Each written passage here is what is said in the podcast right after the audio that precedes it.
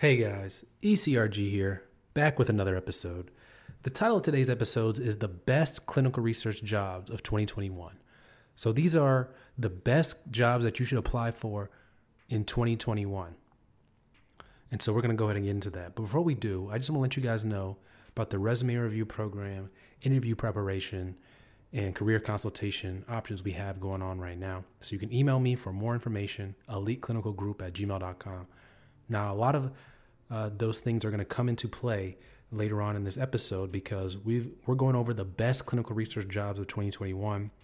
And for a lot of these jobs, they're going to be incredibly, incredibly competitive. So you want to make sure you're putting your best foot forward. And the best way to do that is have me review your resume, uh, do interview prep with me, and even how to even get in consideration for these things is you got to have the right clinical research applying strategy. So we go over all those things in our one-on-one session and our one-on-one times. So just want to get out get that out the way early. Now we're going to go ahead and get in to the best clinical research jobs of 2021.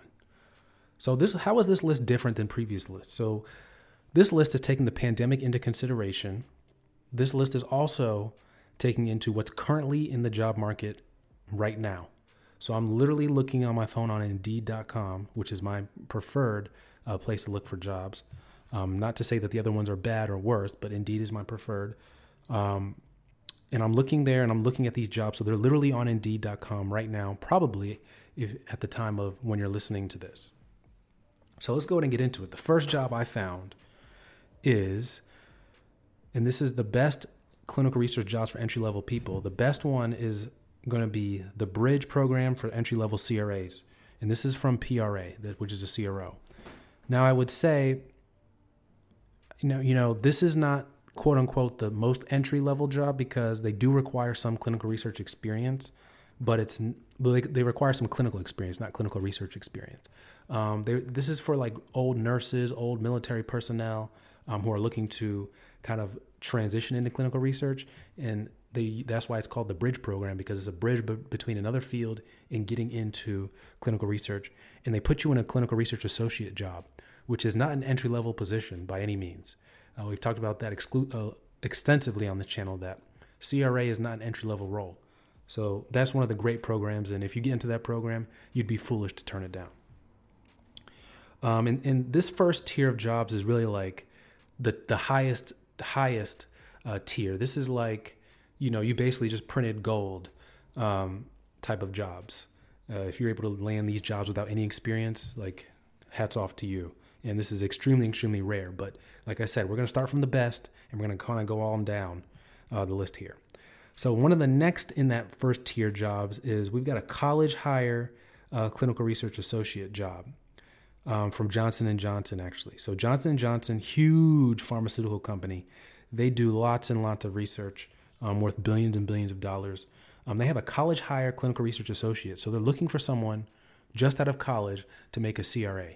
So you want to look for these type of jobs if you're looking to be a CRA. They're very, very competitive. These are the most competitive jobs because so many people realize, hey, I can be a CRA right out of college without having to do all the other uh, jobs in between. Um, so these jobs are very, very competitive. And for sure, if you're planning on applying to one of these jobs, you want to make sure that your resume is uh, uh, reviewed, and you want to make sure that if you get an interview, that you will have done a lot of interview preparation. Um, obviously, we do that also and are able to probably help you the best, but you definitely want to make sure you're well prepared. Another job that is good is just a plain old CRA1 job. So if you want to be a CRA, um, you can look at the CRA1 job, and that's typically your, you know, your base model CRA. That's where everyone typically starts as a CRA.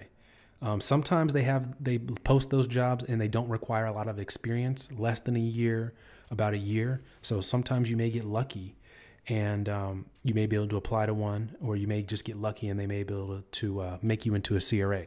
So look out for those jobs, CRA one jobs.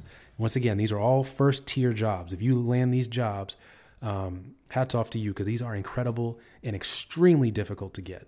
Less than 1% of people um, are able to get these jobs without any experience. And then the next job, and this is the last of the first tier jobs, is going to be your entry level CRA job from MedPace. Now, if you don't know how I feel about MedPace, you want to go watch my Glassdoor review episode on MedPace. um, and you can kind of get to know how I feel about them. They do they do have entry level CRA jobs, which no experience. And if you notice, they're one of the only companies that does this. And there's a reason for it, um, but we're not going to go into that in this episode. But if you get one of these jobs, it's a great job to start out in. Um, they do try and keep you there uh, through legal methods, um, very very shady things with the non compete and stuff like that for someone making so little money. It's it's absolutely ridiculous. Uh, once again, I'm not going to get into it too deeply, um, but if you are able to be made a CRA at MedPace, you can do it. Um, and if you do end up getting uh, making being made to sign a non compete agreement, there are ways in which you can leave. Um, so I would look into that. Um, and you know, don't be too afraid about it. I've heard of people saying it's it's mostly bark not too much bite for CRAs. Um, you know, I have heard of them also. One client did email in and say that they did um, reach out to them via an attorney saying that they're trying to get um, employment at another um, CRO. And, you know, I'm actually going to follow up with them to see what happened with that. Hopefully, nothing bad happened. Um, but they did reach out to them and uh, through through mail and say, "Hey, you got hired at another CRO. This is our this is against your non compete agreement." Um, and I don't know if they did end up reaching out to IQVIA also. Um, so I'm gonna have to get some more information on that. But very very pathetic practice. Um, they're one of the only companies that does this for such low level employees. Typically, non competes are for people that may have insider knowledge to how, like for example, a pharmaceutical company may have their lead scientist and scientific team um, sign non competes because they know the inner workings of the molecules that they're working on, and they can go on to another company and be very, very valuable and ruin their business because they know essential um, items about about the pharmaceutical company. Um, CRAs don't know that. Okay, they don't know essential things. They may know, you know, which products are working a little bit here and there, but they don't know how to make the products and stuff. So, absolutely ridiculous practice by MedPace. Um, can't stand them for that. But anyway, you can leave.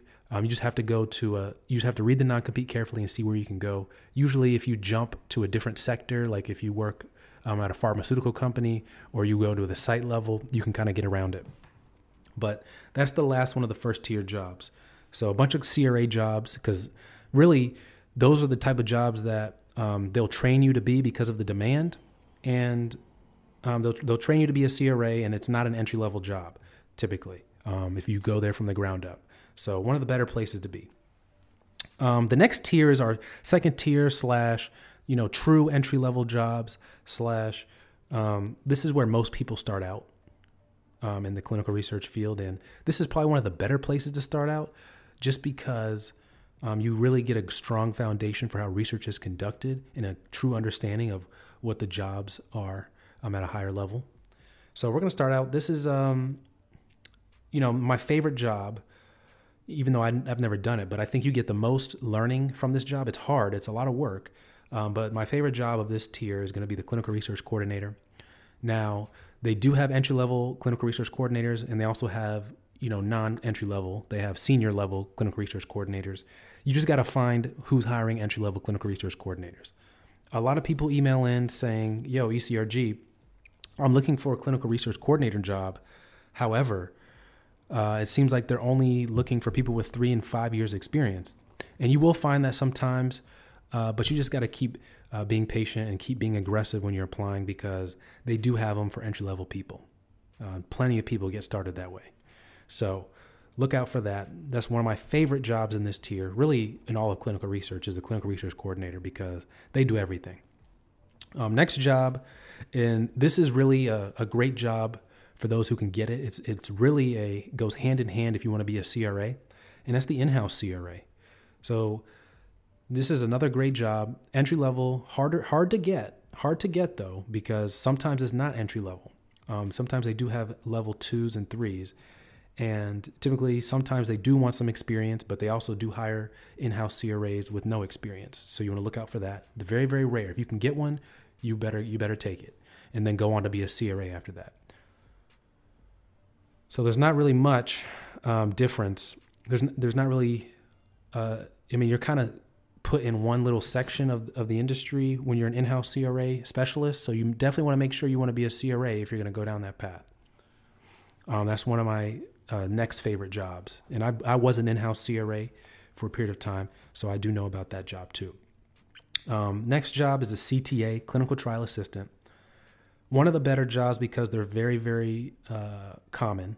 They do have them. Um, this is one of those jobs that you'll find on the boards a lot. Um, IQVIA has a lot of them. Uh, Docs Icon hires a lot of these people. Um, recruiting firms hire a lot of these people. Shout out to my guys at Aerotek. Um, a lot of recruiting firms will hire clinical trial assistants and then um, kind of place them at CROs for lots of work. So that's a great job just because there's a lot of them and the pay is pretty decent too. Um, and you know, typically CTAs go on to be in-house CRAs or uh, CRAs, or they typically work in project management. So it's a very good role to get your kind of feet in the door of clinical research. Your pay is decent, and um, it's a, it's a good it's a good little role. And then the next role is going to be your project specialist slash project coordinator. Um, this is a role that's on the project management side typically, so more of a jack of all trades. You're going to be doing some clinical, you're going to be doing some project management, um, you're going to be dealing with sites a little bit. Um, you're also going to be dealing with, you know, project directors and upper level, higher level executives a lot as a project specialist. So, um, right hand man to the project manager is what they are. So, if you're interested in project management or just trying to get your foot in the door, great role. I started in this role, this right hand man to the project manager. Great role to get your feet in the door. Um, can be a little hard to switch over to the clinical side depending on what time of year and all those things um, you're trying to do it, but it's definitely doable and it's definitely something um, I recommend that you do. So uh, that's the next tier of jobs, and also the pay is pretty good as a project as a right hand person there too. So typically the pay is good in all these roles as a as a in clinical research. That's why people like it. The pay is pretty good all around. You'll be able to pay your bills. You'll be able to go on a couple of vacations a year. Um, you know, you'll be able to save your money and do all the things you want to do with your money. Um, pays decent, and um, you know the room for growth is very very high because of the turnover is high. So, you know, you can pretty much get a promotion every year or every other year. Um, and then the last tier is, you know, a lot of people get their start this way. I don't want to discount this way because, you know, this is kind of short term. Um, and we're talking like a, you know, a six month, three month contract type person. A lot of these roles, they'll bring you in on a contract first before they make you the full time role. Um, so I kind of got my start as a, a, project as a project manager assistant, um, working for a CRO, and it was a three month contract, and I think they extended us once for a month. Um, so you're obviously, as soon as you get the job, you're updating your resume and trying to apply to uh, more permanent roles after that. But don't discount those roles, guys. A lot of people get their start in the industry that way. And like I've said many times before, as soon as you get some experience in this industry and you update your resume, it's a whole different ballgame. Um, it's a lot easier to get jobs. Um, I had a few offers uh, a couple months after I got my first um, month of experience. So it's a whole game changer after you get some experience. So don't discount those roles. I got started making $11 an hour, $11 an hour um, doing that, you know, eight hours a day. So it was okay money. I knew it was temporary and it was just to get my foot in the door. So don't be afraid to do that. Um, don't be afraid to get your start. So that's kind of the third tier role. Um, but things move quickly in this industry. You're, you don't have to be in one of these roles for very long. So as long as you stay aggressive, stay patient, keep your resume updated, uh, keep networking, keep hustling, keep grinding, you'll get to where you want to get to in no time. So that's it, guys. Those are my best jobs uh, for clinical research in 2021. Best entry level jobs.